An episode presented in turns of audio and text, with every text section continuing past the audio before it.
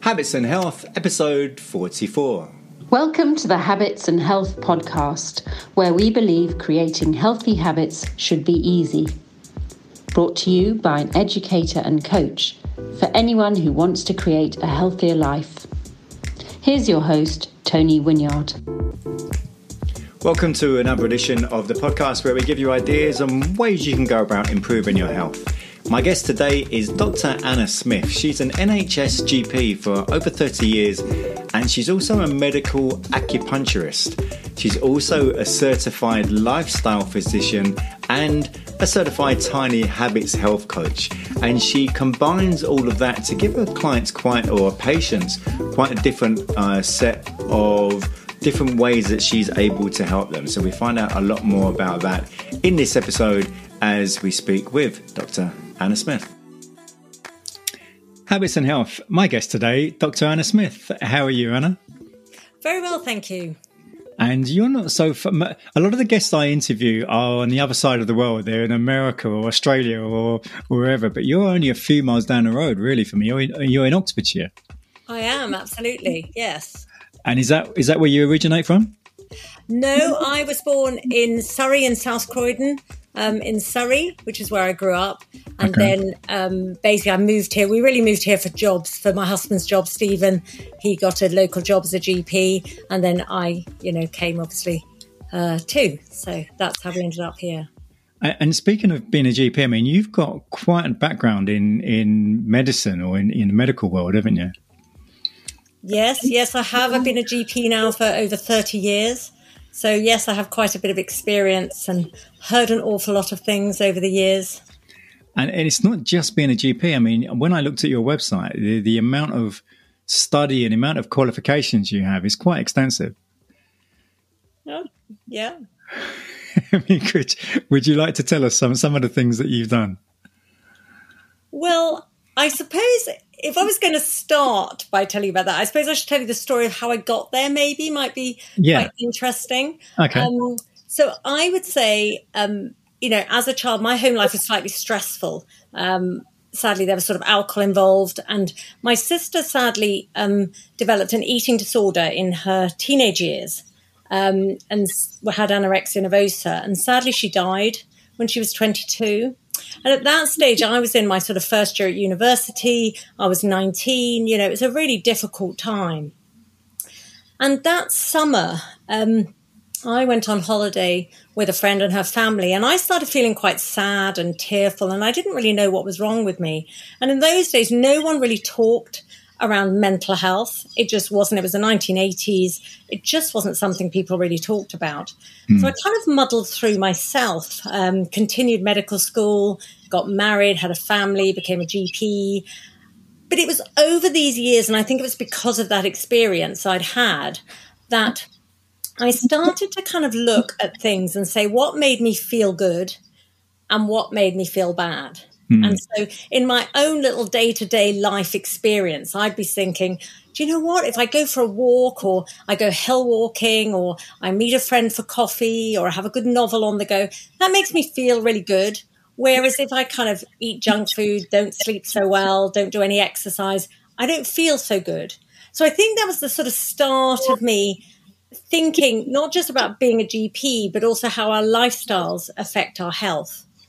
Um, and so a few years ago, I trained also as a medical acupuncturist with the British, Society, British Medical Association of Acupuncture. Um, and then I had a little bit more time with patients. And because I had time with patients, I started to think about how their lifestyles affected their health. And someone once said to me one day, Oh, you know, you really should read this amazing book called The Four Pillar Plan by Dr. Rangan Chatterjee. So I read it and it was like, wow. It was like a light bulb moment for me. It was like, oh my goodness, there's another GP who's actually thinking about lifestyle and there's evidence to support it.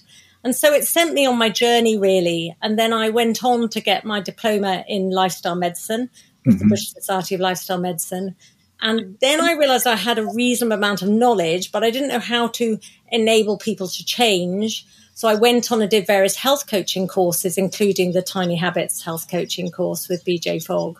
Hmm. So that's kind of my journey through my qualifications and uh, into my lifestyle medicine and health coaching. And that's, it sounds like you were really young to have that amount of awareness about the things that you liked and didn't like and how they were affecting you. Because if I get, if I understood you right, you were in your twenties when that happened. It, I would say there's not many people in their twenties have that level of awareness. No, and I think that probably goes back to my experience of, um, you know, I'm sure those summer holidays after my sister died, I had quite severe depression, and because and no one really talked about it or told me what was wrong with my me. So I kind of muddled through. And I think it was from that I started to notice, gosh, that makes me feel better. That makes me feel worse. So I suppose in some ways you're right. I was reasonably young, but then I carried it on through my life, partly because then other things you know, became more prominent. You know, uh, GP is quite a stressful, intense job. So I was aware of stress in my life and always trying to manage my stress. So there's various things throughout my life which made me think about that. Hmm. And you mentioned about when you read Dr. Ch- Chatterjee's book and how that surprised you, I guess, in some ways, you know, the, the approach that he takes and, and some of the things he talks about in that book. And it seems to be I mean, I'm I'm not a GP, but from what I understand of many GPs in the UK, there isn't that um, level of open mindedness is not the right word, but being open to sort of many different areas around health, like especially with nutrition and stress and and some of the other areas that he he talks about in that book. I think that's really true. Um, what I think you have to understand is when you go to medical school, people, although on all the guidelines that we call them the NICE guidelines, the national guidelines for chronic disease, one of the first treatments is advise about lifestyle. And yet, when we're at medical school, we're not taught how food affects us, how exercise affects us, how sleep does, how stress does. We're, we're just not taught any of that. And so I think really we're taught to treat disease, mm. which I think we're very good at. Mm. Um, what I like about lifestyle medicine and how our lifestyles affect our health is it works alongside traditional medicine. Mm. Um, and, and actually, what you just said there about at medical school when you're you're learning, you know, you're I mean, was it seven years of studying, and there's so many things that you're taking in. And the other thing that I understand about for many people I've spoken to who, who have done that is in those seven years, you'll work so hard and expected. Many people are doing crazy hours of studying and to, to a point where it's almost ignoring the advice that we should be giving to patients about getting good sleep, not getting too stressed. In those studies, many many of the students aren't getting good sleep. They are very stressed, and that's the way they're starting their their medical careers as if that's normal.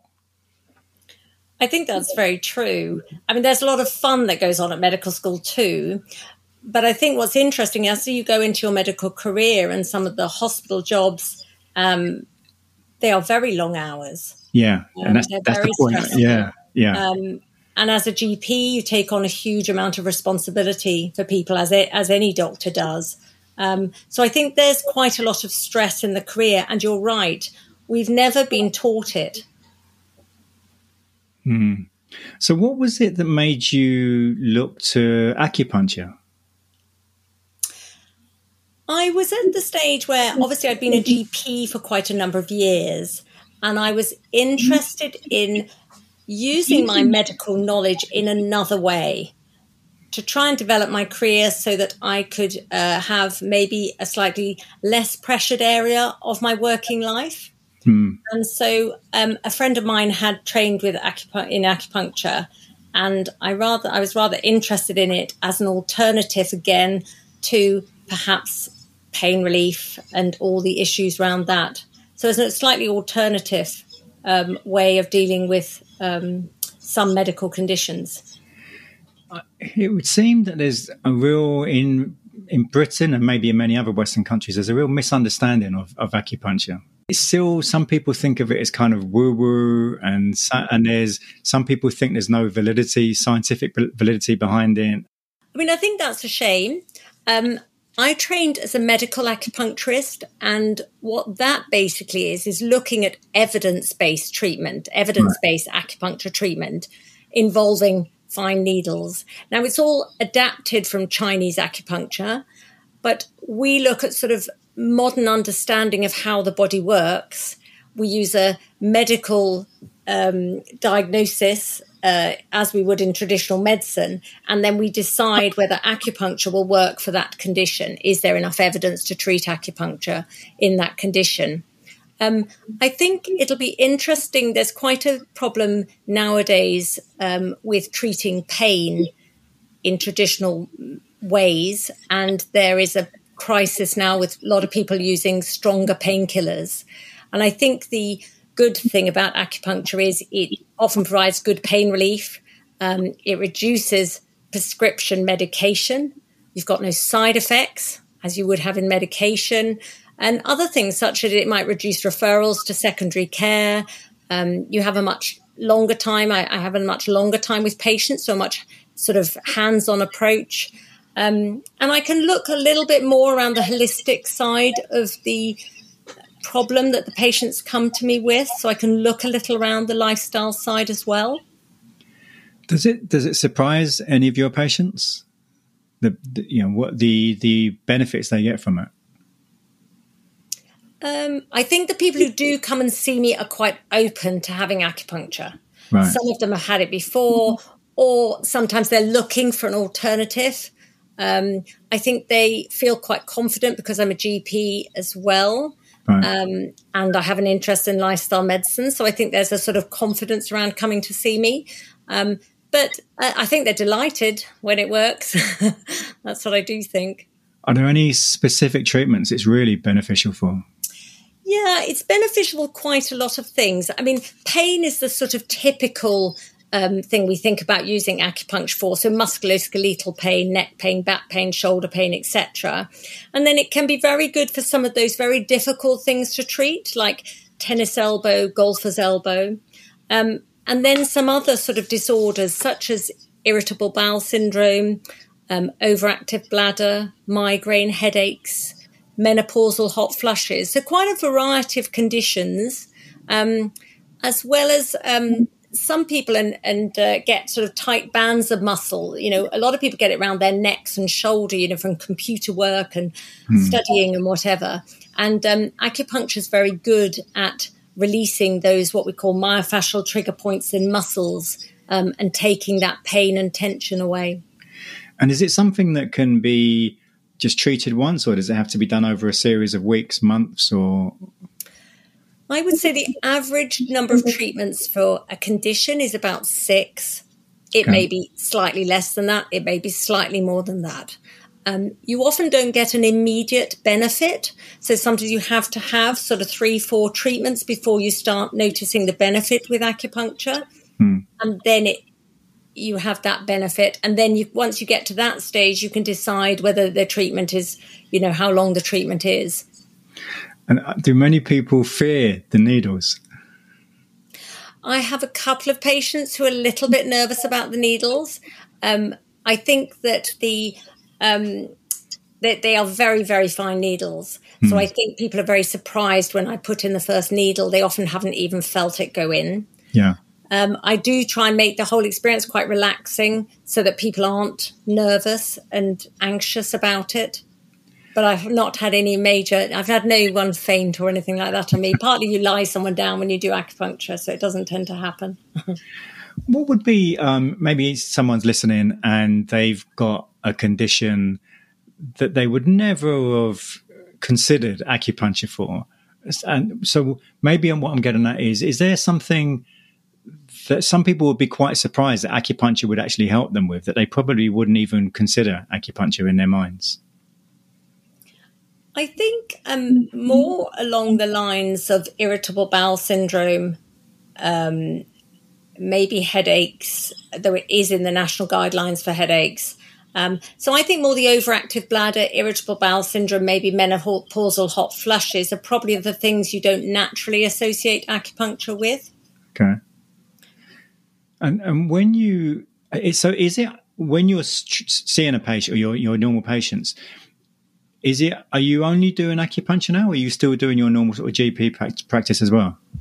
I keep them separate. So I do work um, a couple of days a week as an NHS GP, and then I have my private acupuncture clinic and health coaching clinic slightly separately. Okay, and and you, you talked about how Dr. Chatterjee's book was so you know you, you enjoyed it so much.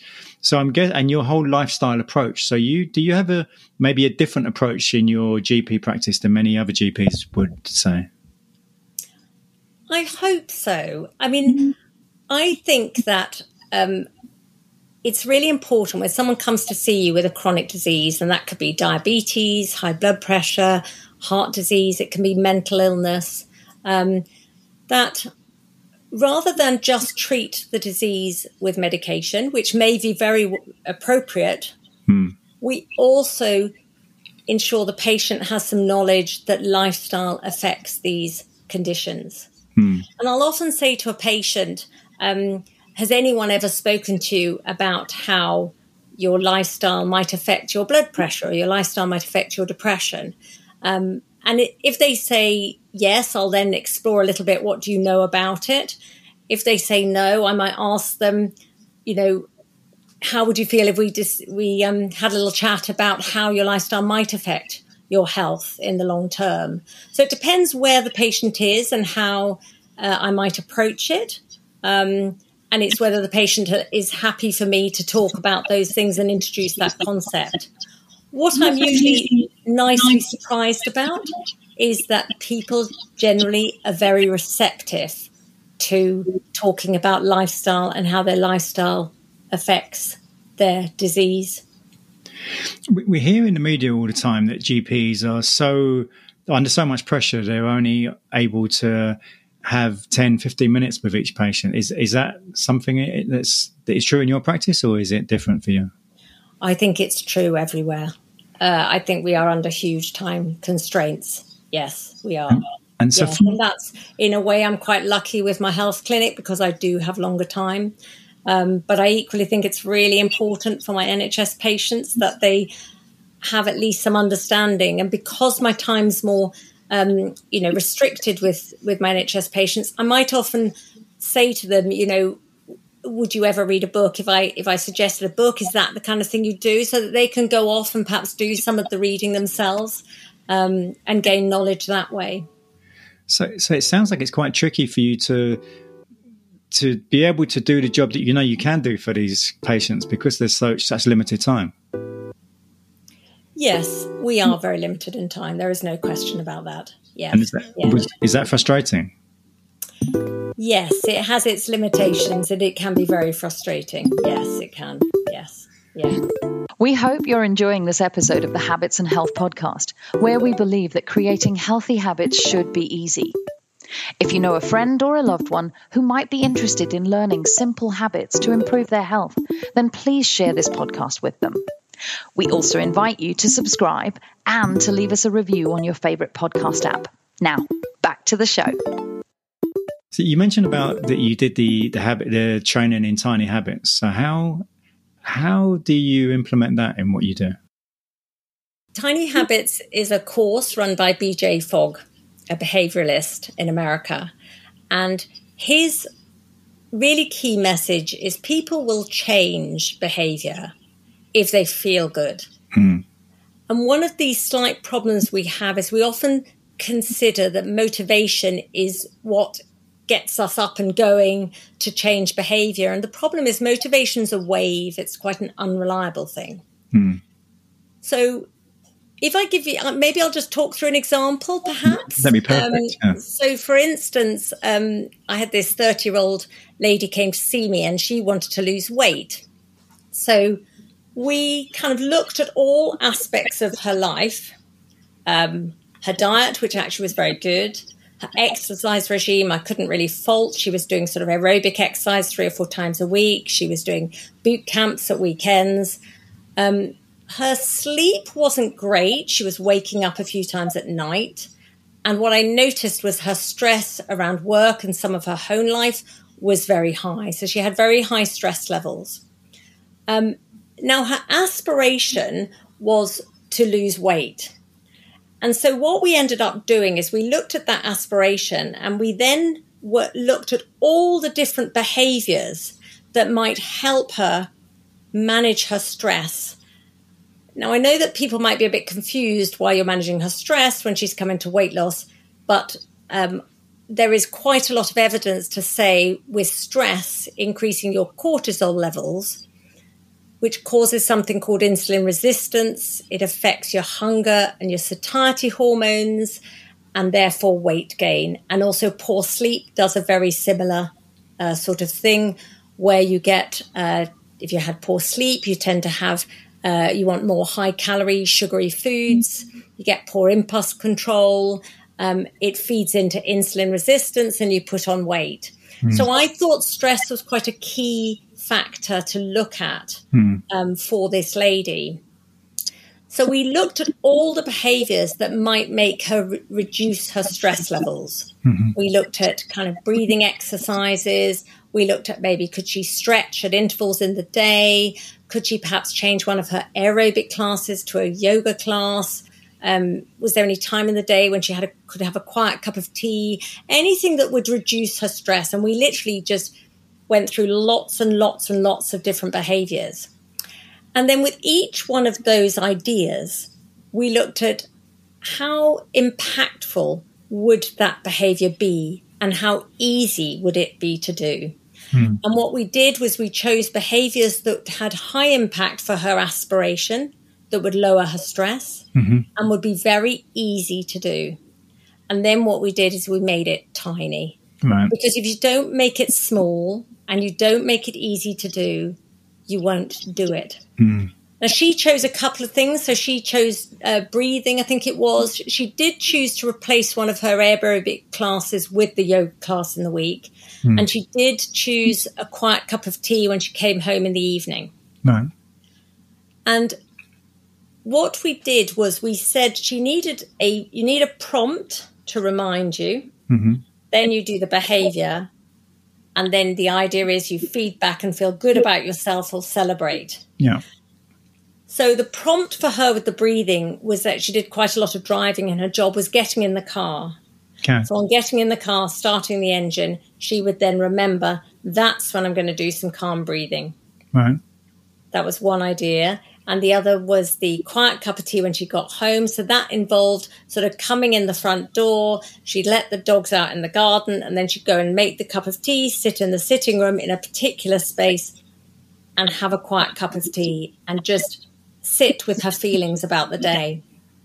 And it was that what we worked with her through was reducing her stress so that then that improved her metabolism, her insulin resistance, as we call it, and that she started to lose weight because it had been the stress that had probably stopped her losing weight in the first place. Uh, did that surprise her? Yes. Yeah. Because as most people with uh, wanting to lose weight, there's this message we're sold about calories in equal calories out, and it's a lot more complicated than that. It relies it's it's it's on there are lots of different areas and issues around weight that we don't uh, you know we don't no one is really told or informed about. Hmm. And you mentioned about the celebration aspect as as Brits, we're not always great at celebrating. So, did, did she find that easy, or was that how, how was that for her? I think it's the hardest thing to do because that's exactly, you know, BJ Fogg says you have your prompt, so your mind, you have your behavior, which is tiny, and then you do the celebration, which is a very American thing to do. And you're absolutely right. I think it's a hard sell for, the British, mm. British public. Um, I think you can do it in sort of ways that work for you. Hmm. Um, and, you know, it can just be a moment of just, you know, um, just feeling that pleased with yourself, acknowledging in your own mind that you've done it. It can be a simple smile.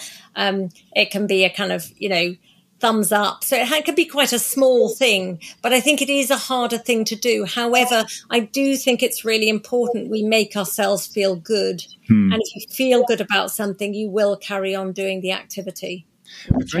Anyone listening who's maybe not familiar with the Tiny Habits book and they may be wondering, well, why is the celebration part so important? What, what would you say to them? We only, because um, we only change by feeling good. Hmm. Basically, um, we don't generally change by people making us feel bad Yeah. about things, and that's why it's so important to wire that good feeling into us. So do the behavior, celebrate in some way, so that you wire that behavior back in. Hmm. And so, has that person you you were speaking about has she managed to maintain her weight now since since that? Yes. So she's managed to stress much more. She's lost some weight and she's much happier. Right. So, is this? I mean, how when when did you do the course with BJ? I did the course with BJ earlier this year. Okay. And so, how easy or difficult has it been to implement that into what you do? I think it's fairly easy. I think that um, because people often rely, people often think like rely on motivation, like I said earlier, and also they think they have to make a big change. And I think the key is don't rely on your motivation, rely on a prompt to remind you, a tiny habit to very small, so you'll do it, Mm-hmm. and then feed back a feel good factor back into your feelings and self esteem, and you'll carry on doing it. You talked also before about in all the, the different training that you've did you've done, you did some health coach training as well. Yes. And and what was it that made you decide to do that? So it was really similar along the lines of BJ Fogg. It was about the fact that I felt I had knowledge in lifestyle aspects, you know, things like stress or sleep or f- how we should eat or move. Hmm. But I didn't have the ability to enable people to change. So that's why I did health coaching with, with Tiny Habits being one of those courses. Is it?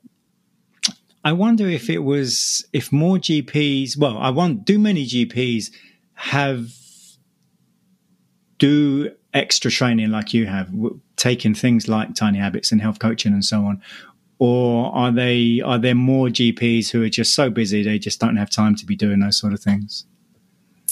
Um, I think um, general practice is a very intense career. I think a lot of GPs are incredibly busy. What some GPs are starting to do is have what we call portfolio careers. So you're a part time GP and you part time do something else. Right. Um, it's hard to say how many of them would be doing things like health coaching or lifestyle. Um, but certainly, they're not as many GPs who are just doing GP. They're often doing something else as well. right. So you think it? What is it? In, in the last 10, 20 years, has it changed quite a bit then? It's changed hugely. Yeah. Right. I would say in the last sort of 20 years, it has changed hugely. Yes, Right. people much people are more likely to have a portfolio type career where they do different jobs Right. in the week. And are there more GPs now with a, a maybe open to say nutrition and so on? And, and the reason I, I ask that is because I had an experience once where I, I saw my GP, and this was probably about 15 years ago. And I, my iron count was quite low at the time, and I was kind of doing some experimenting with not eating meat and dairy at the time.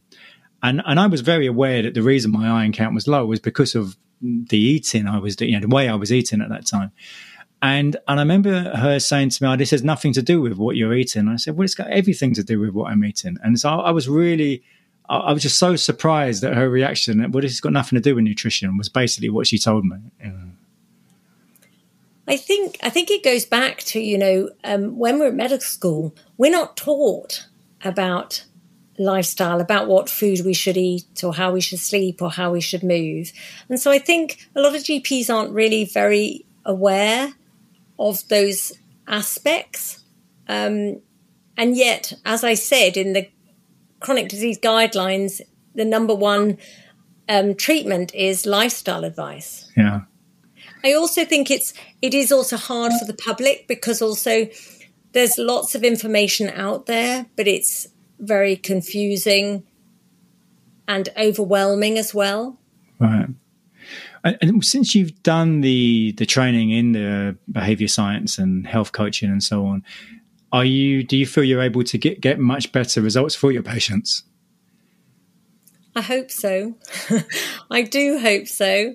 um, I think, I hope I open up to them the opportunity that they have a chance to change their life or change their health. And that can be mental and physical health. And for people listening who maybe aren't really sure, what what is a health coach? How, what what would you say? How would you describe that? A health coach is someone who helps who helps someone manage their health, coaches them to better health. Hmm. Um, because, like we said before, people don't know how to change, or they are um, too busy um, with their lives, they're time constrained, they're overloaded with information, they're confused. Um, and so the idea of a health coach is they may come they may come to me saying, "Oh, look, I've got high blood pressure. I'd like to sleep better," but they don't know how to do it. Right. And so the idea is I would help them work through that with them. As opposed to a GP would maybe just diagnose something instead. Yes. I mean, as GPs, what we're excellent at doing, I think, is making a diagnosis and treating people. Hmm. Um, I think we're very, very good at that. Um, what's nice about lifestyle medicine is it works alongside traditional medicine. Right. In, on the subject of behavior change and, and habits and so on, what what habits have you found most helpful in your own life implementing? Probably the most helpful habit, I think, is I, injured my knee a few years ago, and I don't know whether you, you know, I was I went to see a physio and I was given exercises to do, and you know, life takes over. And I was thinking, when am I ever going to do these exercises? I don't have time. But I was also interested in the time with mindfulness and maybe a little bit of meditation and things. So I started to think, right, I have got to fit these exercises in somewhere. So what I, my best uh, uh, habit is really I get up in the morning, showered, get dressed, come downstairs, let the dogs out. That's my, my prompt. Go straight into the sitting room and I basically do 10 minutes of exercises. Partly it started for my knee, um, but it's ended up being sort of mindful movement and a little bit of resistance uh, exercise that we should all do. And I just do 10 minutes every morning. And it sets me up for the day mentally. It makes me feel like I don't react to things in the day. I tend to respond to things. I think my stress levels are lower and I feel generally better in myself. And I wish I'd started doing it years ago. But when did you start doing this? Only about uh, three or four years ago. Um, can is it noticeable the difference? For me, yes. And what about I notice my stress levels are less. I notice, like I said, I tend to respond rather to react to things. And but is it noticeable to people around you as well? I hope so.